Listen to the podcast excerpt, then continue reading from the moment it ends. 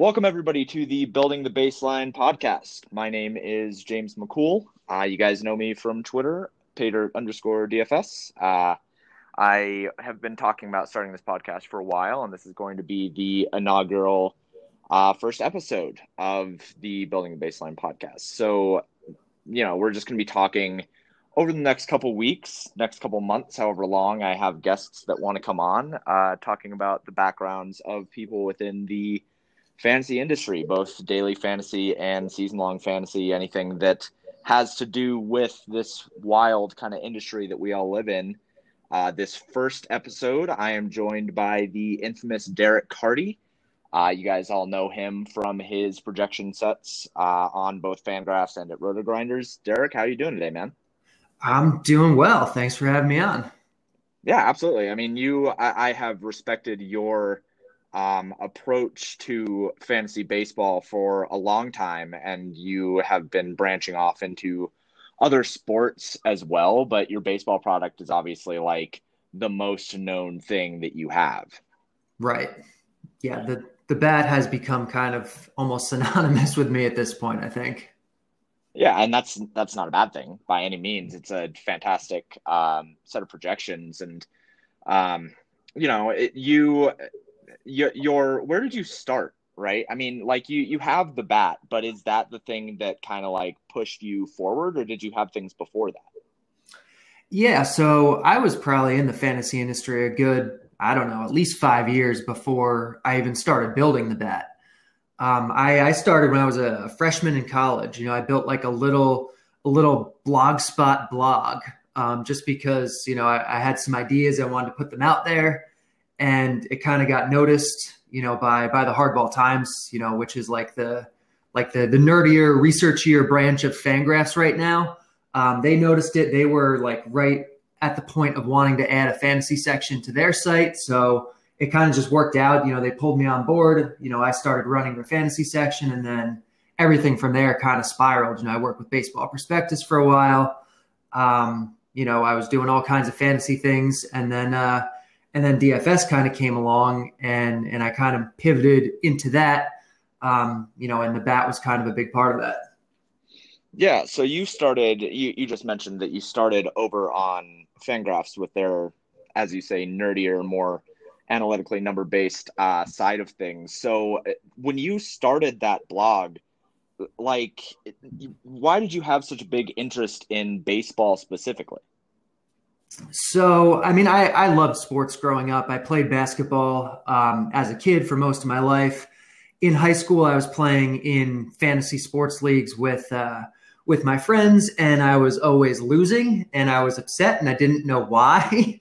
and so the the guy that that kept winning the leagues, like I went to him one year. I'm like, "Why do you win, and why do I lose?" And he's like, "Because I use math, and you're not doing anything. You're just kind of guessing."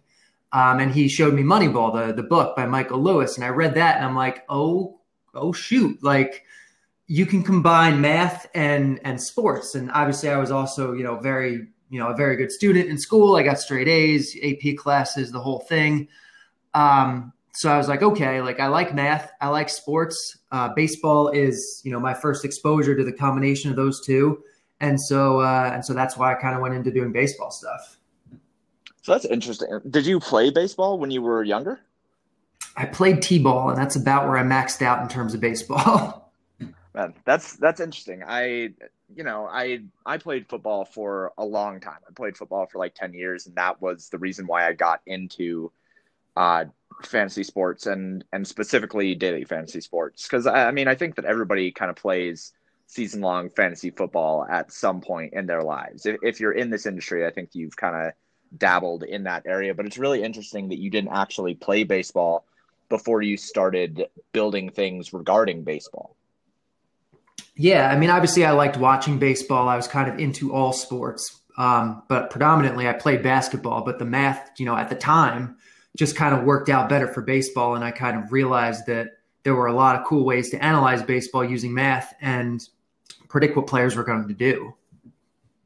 Yeah, and I mean, I think that baseball is probably that that's why I like baseball so much in terms of fantasy because it is the sport where analytics probably matter the most.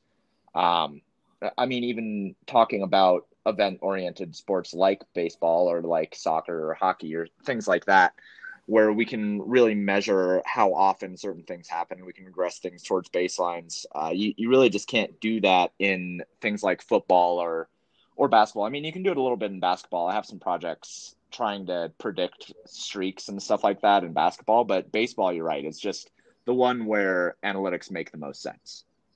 Yeah, and and obviously I've I've dabbled in football the last few years and it's gone well, and I think that there is still a lot of uh, analytical stones to be you know turned over in the coming years. You know, I feel, I think there's a lot to be done with football. I think analytics does lend itself well to it, but obviously not as well as baseball, where you know it's just a it's not as dynamic of a game basically. You know the interaction starts when the pitcher throws the ball the batter hits it you know the fielder fields it and then it kind of ends. It's not like there's a lot of uh, you know interactions between players on the field and that sort of thing that we have in a lot of other sports.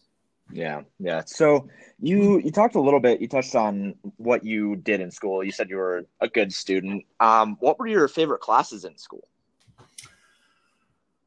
Um, I mean, I guess it was probably math, but honestly, I kind of had the the approach in school where, you know, I just wanted to be good at everything because I didn't know what I wanted to do when I was going to grow up. You know, at the time, I didn't realize that daily fantasy sports analyst was a real job. I guess at the time, it wasn't a real job, so I had no idea what I was going to do. So I just kind of tried my hardest at everything, tried to be good at everything, um, and then eventually, you know, a combination of those things have kind of helped me get to where I am now. Yeah, fantasy analyst was maybe not something that was happening back when you were in high school. Um, no, back when I was in high school. no, no, but I mean, research analyst was, and um, data science still was. Like, when were you in high school? I don't know how old you are. Uh, I'm 32, so I was in high school in like the early to mid 2000s. Ah, so yeah, okay. Uh, you're a little bit older than I am, but still, I, I mean, data science and computer science stuff like that made sense. Did you uh, did you work with computers a lot when you were in high school? I did, yeah. I, always uh, I always liked working with computers. Even when I was in middle school, you know, when I was in like third or fourth grade, I was designing websites and learning, you know, HTML and, and CSS and and uh, SQL. You know, I learned um, as part of like my website, you know, little website design company when I was in middle school. And, and that's really kind of helped me um, in terms of baseball and building the bat and kind of having, you know, a little bit of programming knowledge and kind of understanding how, how that stuff works. You had a, you had a website design co- company in middle school? Yeah, I did. I, I was a nerd. Um, but uh, I mean, I feel like ultimately that served me well. Yeah, Carty, let, let's be honest, you're still a nerd, and there's nothing wrong with that. oh, with for that. sure. yeah, I'm a nerd. I think that most of the people who are very good in our industry are pretty nerdy. Outside of like Big T and I don't know Empire Maker, those guys don't seem like nerds, but maybe they are. You know? Yeah, you never know. It's a uh, you know, you never know what someone's like behind the behind the keyboard. Although hanging out with Big T this weekend, I, I don't think I'd call him a nerd. That's fair.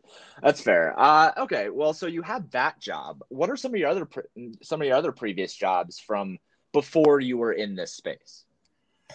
I mean, really, it's just like summer high school jobs because, like I said, I started doing this when I was a freshman in college, and obviously, I wasn't making a lot of money for for many years, but I was kind of building towards this and putting most of my time into this. So, you know, I I made ice cream at an ice cream shop. I was a waiter. Um, I coached basketball camps in the summer, and that that's kind of the extent of my work experience outside of the fantasy industry.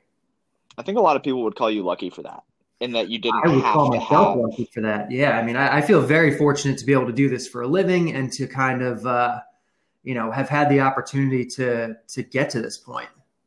Yeah, I had let's see. I, I, worked at a retail store, like I think everybody on the planet has done at some point. Worked some dead end high school job selling something to other teenagers and trying to make a living from it. And uh, after that, got into retail management. And you know, surprisingly, I, I don't know. It was I I have a weird journey in that I had those jobs, and then I just magically fell into the lap, thanks to my mom, of um, government contracting and writing for government contracting. And that's kind of what pushed me towards writing in itself. And it's so weird because I didn't, when I was growing up, when I was in high school, I hated writing. I hated writing so much. I dropped out of creative writing because I thought that it was the most boring thing on the planet. And yet, here we are now. Uh, I am a professional writer, and that's kind of a weird thing that happens as you're growing up. You just kind of fall into these gigs. Yeah, it's funny how that works out. yeah, it's really weird. So, when you were doing these kind of like more dead end jobs, and obviously your passion was to write about baseball, but did you have any other passions? I, I mean, did you ever think about trying to get farther into basketball? Not really. I mean, I, I, I, played basketball growing up. I played a little in high school, um, but it, it, was apparent I was never going to, you know, be able to play professionally. I, I wasn't that good. Um, so that was never like a, a real aspiration for me. And, and I kind of found this thing so early on that that I really put a lot of my time and effort into this, and I didn't have, uh, you know, a real, I guess, monetizable passion beyond that, um, which I never really needed one. Yeah, and my my fiance is big on saying that not everything needs to be monetized, and that I think that that is something. It, it's kind of a hot button issue in the fantasy industry with the idea of exposure and the idea of writing for uh, you know, pennies and stuff like that. It, it, it's not like getting into the fantasy industry is something that you really do if you want to make a whole bunch of money. Yeah, I think there's there's very few people who are really making you know a comfortable living doing this, um, and that's not to say that it's not possible to do that, but it is very difficult. It is very competitive, especially you know nowadays. You know, it's way more competitive than when I started doing it, and so uh, you know it, it's tough. It's tough.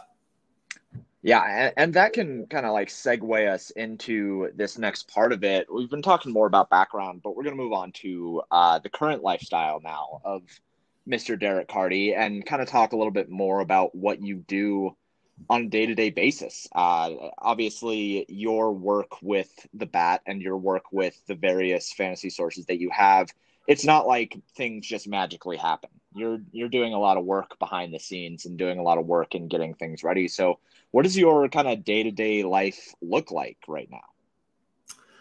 I mean, my day to day life, obviously, I do this full time now. So it's just, you know, all sorts of fantasy related things. You know, I'm doing front end stuff when when a season's going on, whether it's articles or web shows or, you know, I do daily podcasts for for subscribers.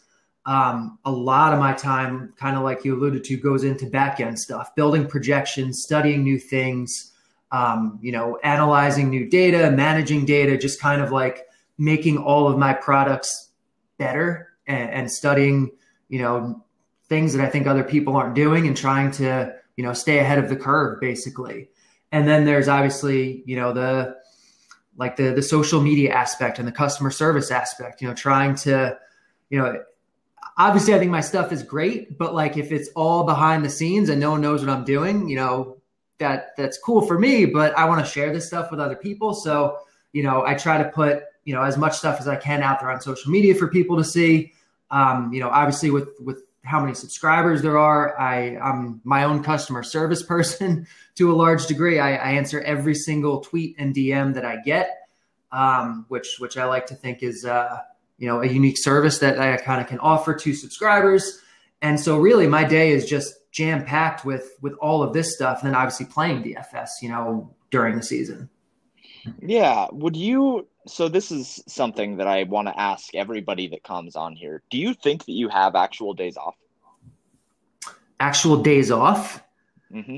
Uh, no, no. I'm lucky to take a few hours off, um, especially during the season, like baseball season.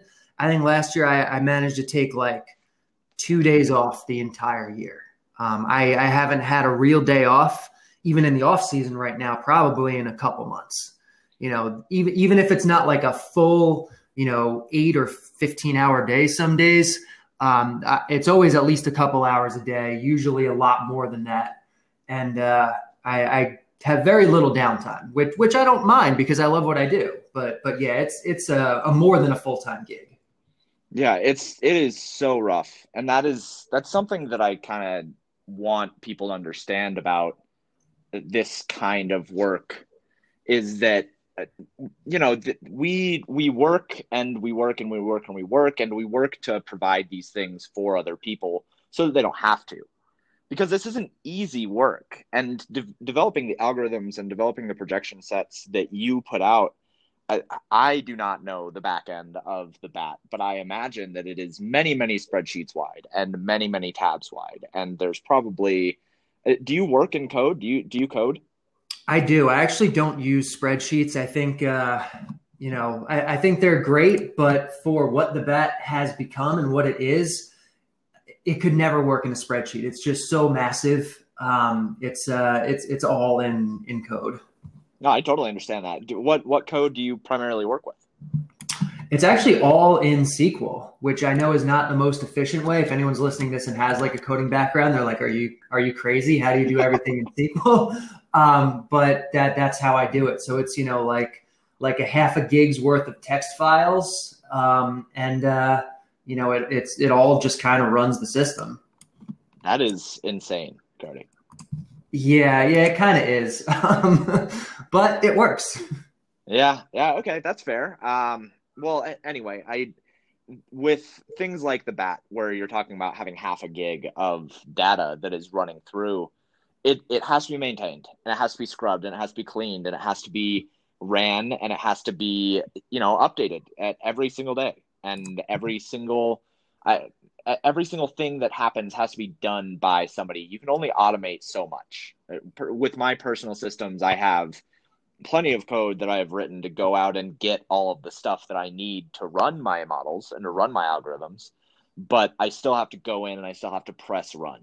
And I still have to go in and I still have to make sure that things are running correctly. I, I know that when I scrape, for instance, um, when I go scrape XStats, uh, I know that every once in a while the JSON payload doesn't come through.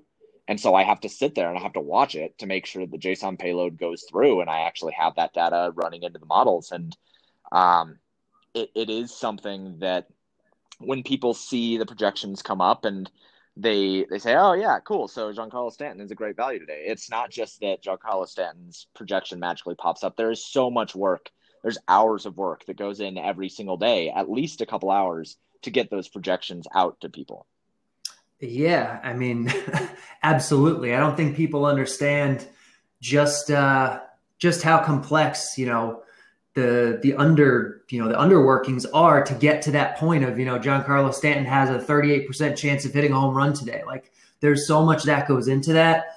Um, and like you said, like sometimes you know there there's an error, you know, loading the data or something like that. And so as much as possible, like I, I try to automate as much as I possibly can, and then set up kind of you know like uh, I guess like notifications. You know, if something doesn't run properly something to to alert me you know to say hey this this didn't run right you know go take a look at it and, and see what's wrong yeah those error logs are really important i i don't have any error logs but i should have error logs and it's so funny because i i write I, I taught myself how, how to code um, i taught myself through youtube and i started with vba coding and excel and vba is really nice because on excel if vba runs wrong one, it'll tell you an error and it'll say, hey, this didn't work.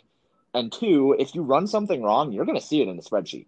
Like you know that if it ran a calculation in the wrong cell, then it just looks weird. But yeah. when you move on to things like SQL and when you move on, I code primarily in Python now, and I'm trying to move on to some other things like R. But when you run uh, with things that are completely within the computer's dark realms of the numbers and the binary behind it, you don't see the things happen in real time and you don't see the things cause those issues. So it, it is it's really really important to have those error codes and to be making sure that you're watching things running and, and doing that kind of data mining absolutely you know it, it's easier than than i'd like it to be for things to kind of get out of whack sometimes and so keeping an eye on it is is definitely um, part of the job yeah, for sure. So when you you're working maybe 8 to 12 to 15 hours a day, what do you do in your free time? Like what do you like to do when you don't have a whole bunch of work that you're doing directly in front of you? I mean, I enjoy what I do. So like a lot of, you know, what would be my free time, I kind of just throw right back into this. You know, I'll study something new. You know, there's a lot, tons of new data coming out, obviously, the last few years. So, like, working on that and trying to incorporate that and seeing, you know, you know, what kind of utility it has.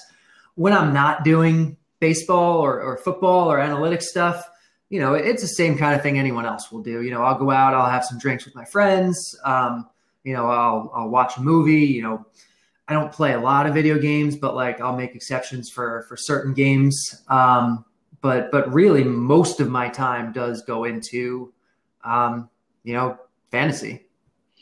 Is there anything that you wish you could be working on that you haven't had time for yet?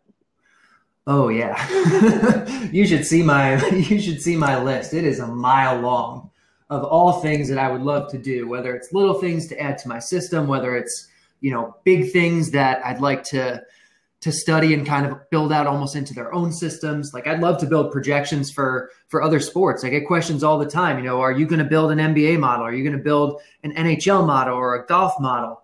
And I'm like, yeah, guys, I will. When I have a spare thousand hours, at minimum, I'll be able to build another sport.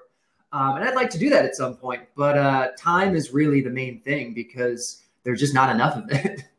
Yeah, time is the most valuable commodity for I think a lot of um, workers in the software industry and and in fantasy and stuff like that. We just don't have enough time. I know personally when I in my free time I spend a lot of time with my fiance. We go out, we go shopping, we go to get some food, we go on drives, we go downtown and walk around and and stuff like that. And when I have I have to split up my time between my work, my play, and my relationship. And those are the three things that really matter to me. And I only really have time for two of those things in any given day.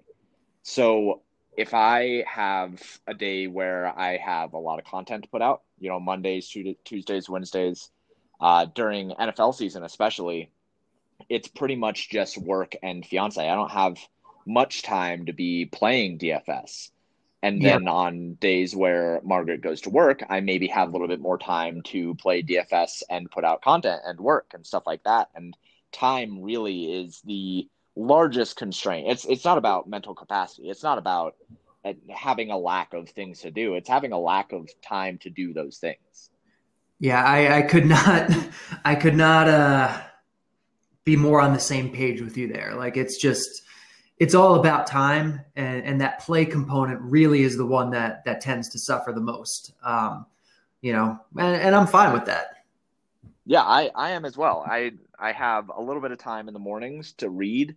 Have a little bit of time in the mornings to play some video games, and then from about I don't know 10 a.m. till 5 p.m. till about NBA lock, I'm pretty much working. I, I'm working on something. So that definitely i think that's a really important point and kind of the the focal point of this conversation thus far has been about time and has been about how much time it actually takes to run all these systems yeah it, it takes a lot so when you look forward I, when you were in high school and when you were in college you were looking forward into how to best put together the numbers to be successful in fantasy sports. And now that you are in the fantasy industry and you are doing all these things, what is the next thing? Like, what is the next part of the fantasy industry for you? Do you think that it's going to continue to be as strong as it is?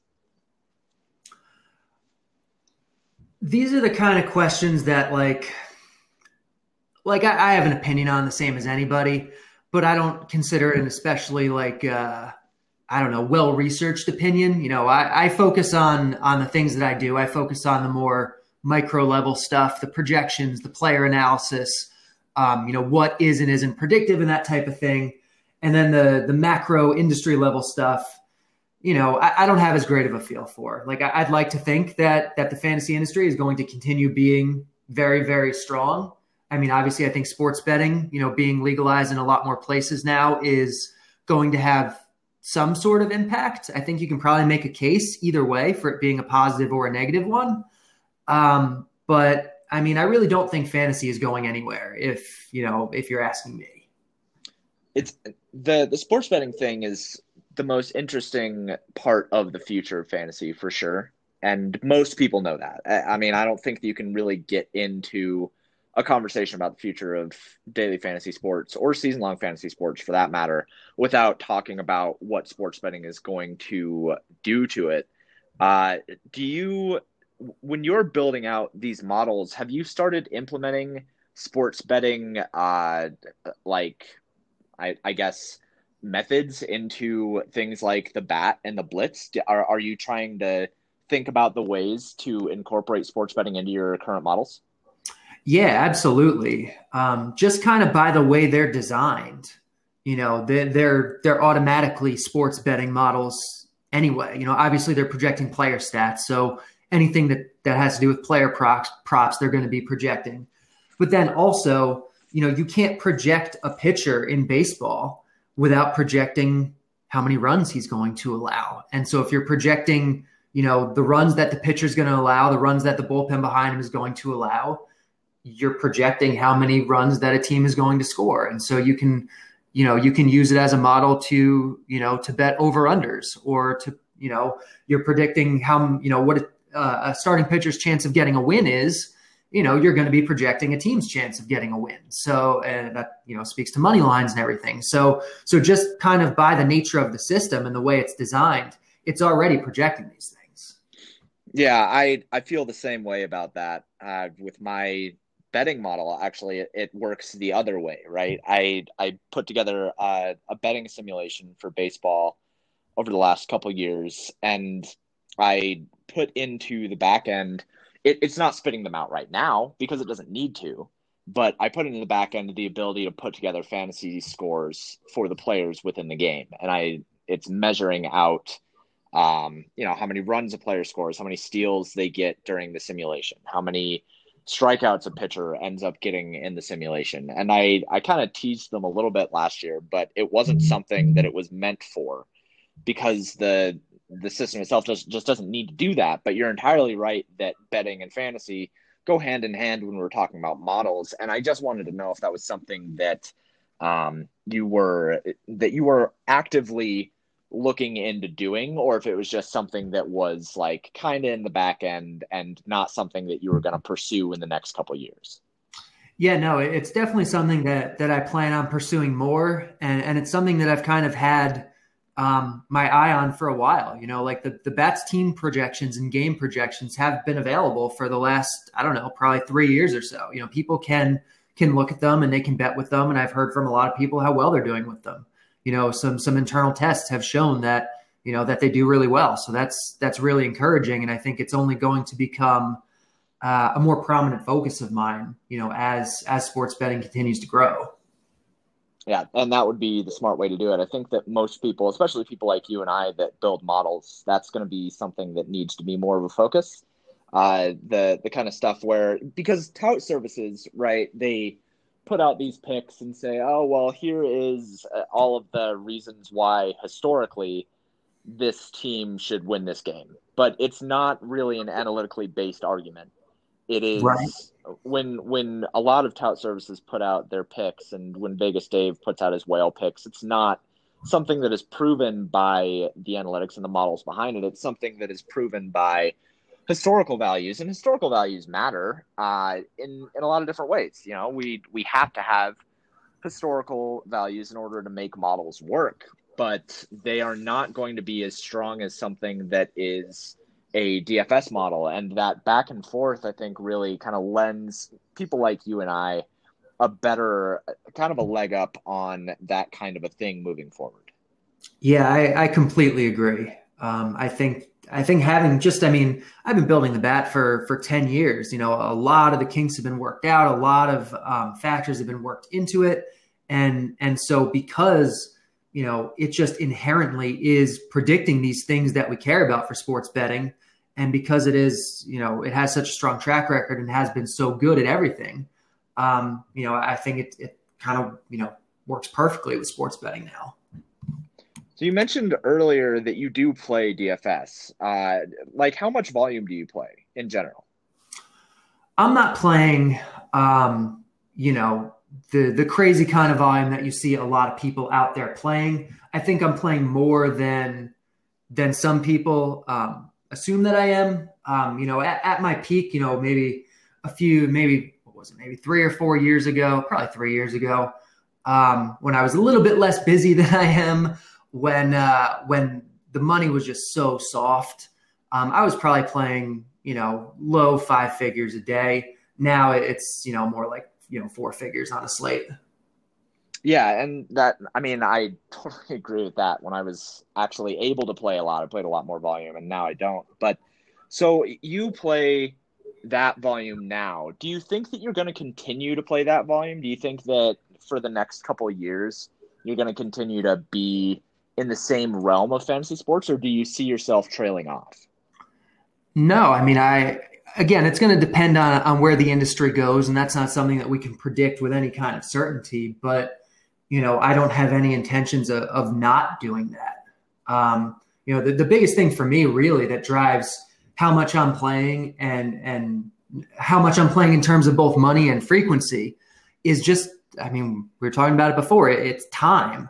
You know, like leading up to lock on any given day during baseball season, there's a lot going on. I'm trying to manage the projections. I'm trying to answer questions from from supporters. You know, a lot of times I'll be doing Crunch Time Live on Roto Grinders, which runs, you know, from about a half hour prior to lock all the way through lock.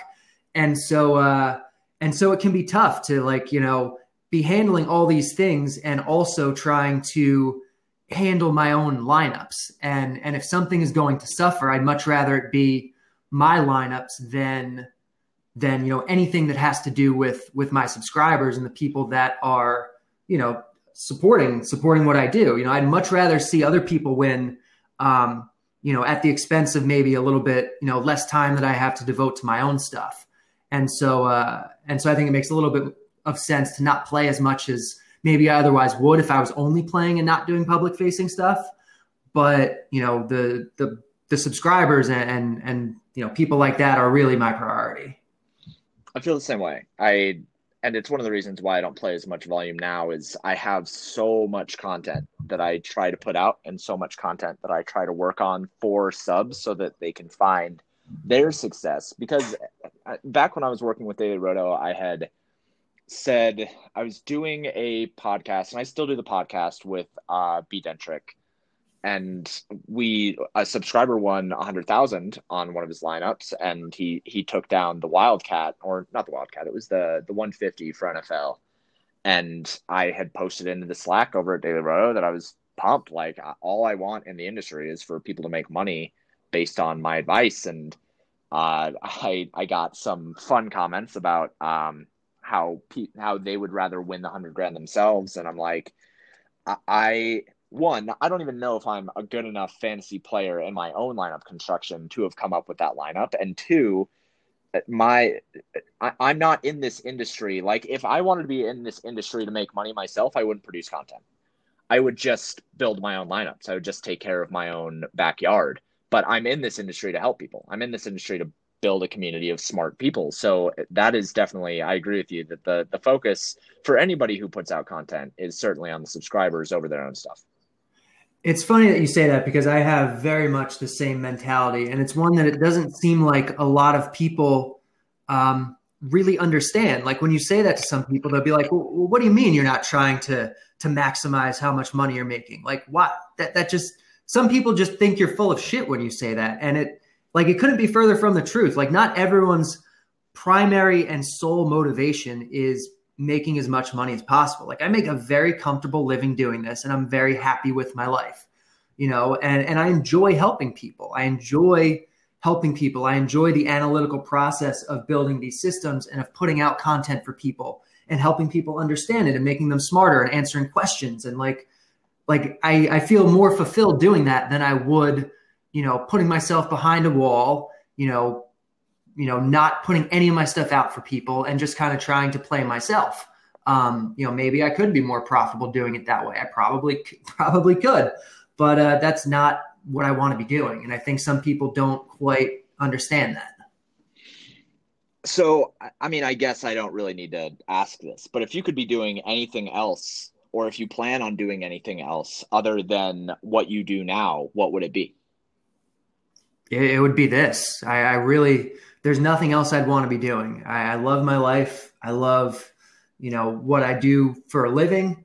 And so, uh, there's nothing else I'd want to be doing. As long as there's an industry, I think I'm going to be doing this. Love to hear it. You love to hear it. So let's uh let's close this thing out. Um, if you could give any piece of advice to people who are listening, um, what what would it be? Like if you could give any advice to people who either aspire to be somebody like yourself who develops algorithms, or if you could give advice to somebody who wants to find success in their own daily fantasy stuff, like what pieces of advice would you give? I mean, I guess it's two separate things. Like if you're trying to be, you know, a, a, content producer in the daily fantasy industry, you have to realize that it is extremely competitive. You know, you are probably not going to be making a lot of money for quite a while. And and you have to have the time and patience to put into it to try and um, you know, make that happen and, you know, kind of understand going in that it's going to take a long time and know for sure that that's something you really want to do before you try it because it is um, it is difficult. And if you are going to try it you need to be different somehow. You need to find your own voice your own niche something that someone else isn't doing something that is going to make people want to listen to what you have to say as opposed to you know the hundreds of other people that are already doing this or who are like you and are trying to do this um, and yeah. then in terms of, sorry, go ahead. No, I was just going to say I agree. Go for it. And then in terms of actually playing and making money, I mean, there there's just so much, you know, to, to talk about there. You know, there, there's a lot of people that question whether there's still still edge in DFS, and I can say without hesitation that there is. And I think the people who, you know, are trying to tell you that there there's not edge, I think are the people who are maybe lagging behind a little bit or who are kind of falling into some common traps that maybe you used to be able to fall into and get away with and now you can't. Um, but like there, there's groupthink everywhere. Like you have to avoid groupthink. You have to avoid recency bias you know your bankroll management and your game selection has to be strong um, and you have to you have to care about the right things and ignore the the things that don't matter you know like as much as people want to talk about BVP, don't use BVP. You will not be a successful player, most likely, if you're using BVP and not using other smart things with it, because it just it's been proven it doesn't matter. And and you can't be overweighting things that happened recently just because they happened recently. You know, we'll get into May and June, and that is the absolute best time to make money in during baseball season because people are like, okay, we're in May, we're in June, we have like what looks like a big enough sample size now. Um, and so I'm just going to use this year's stats because you know they're more recent, and I just want to buy into whatever you know hot hot hitter is been doing well so far this year, and I just want to play him. And and that's such the wrong way to do it. Like the past stats matter, historical stats matter, even with all the new Statcast stuff that we have now. You know, it's still it's still noisy. And so we really have to to really be analyzing things and scrutinizing them and understanding how all the pieces fit together and and not, you know, weighing the wrong things or weighing things improperly. Yeah, I, and you and I could go for hours about the noise that happens in the newer stats and the noise, especially that happens in X stats, and now you have to use them correctly. Um, and, and yep. that that goes with any stat that anybody makes up um, or comes up with, not makes up, I shouldn't say it that way, but any new stat that comes out in the industry, uh, there is no end all be all. And the thing that is generally going to lead you to success is going to be the proven methods um, that will, you use the proven methods. And then if you think that there is something that can give you an edge, make sure that you test it, make sure that it actually does give you an edge, and then incorporate it uh, succinctly into your old process. Never ditch your old process if it's been working. So I'd, I'd agree with all of that. Is there anything else cool that you have coming up that you wanted to talk about before we end things? I mean, the, the season long version of the bat is going to be dropping at Fangraphs any day now, so that'll be cool. Um, Pre sales for the bat at Roto Grinders. Um, you know, the DFS version will be coming up pretty soon. Um, I'm working on some really cool stuff in the background that is going to be kind of a standalone thing that's going to be worked into the bat. Um, I don't want to give any specifics yet, but there is some really cool stuff that I have in the works that I'm very excited about. Well, and I'm sure that you're going to crush it because you pretty much crush every model that you build. Uh, you you make really good stuff. I, I was impressed with uh, with your success from the from the Blitz specifically, since it is such a hard sport to to put together in a predictive nature. So I, am sure that you're just going to dominate whatever it is that you want to be building. I appreciate it. so this has been the Building the Baseline podcast first episode. I I thank Derek Carty for wanting to come on and and talk about his background and the things that he has done leading up to and the things that he does within the fantasy industry. Uh, thank you everybody for listening and hopefully you tune in next week when we continue down this little journey of learning about the community of DFS. Thanks for tuning in, everybody.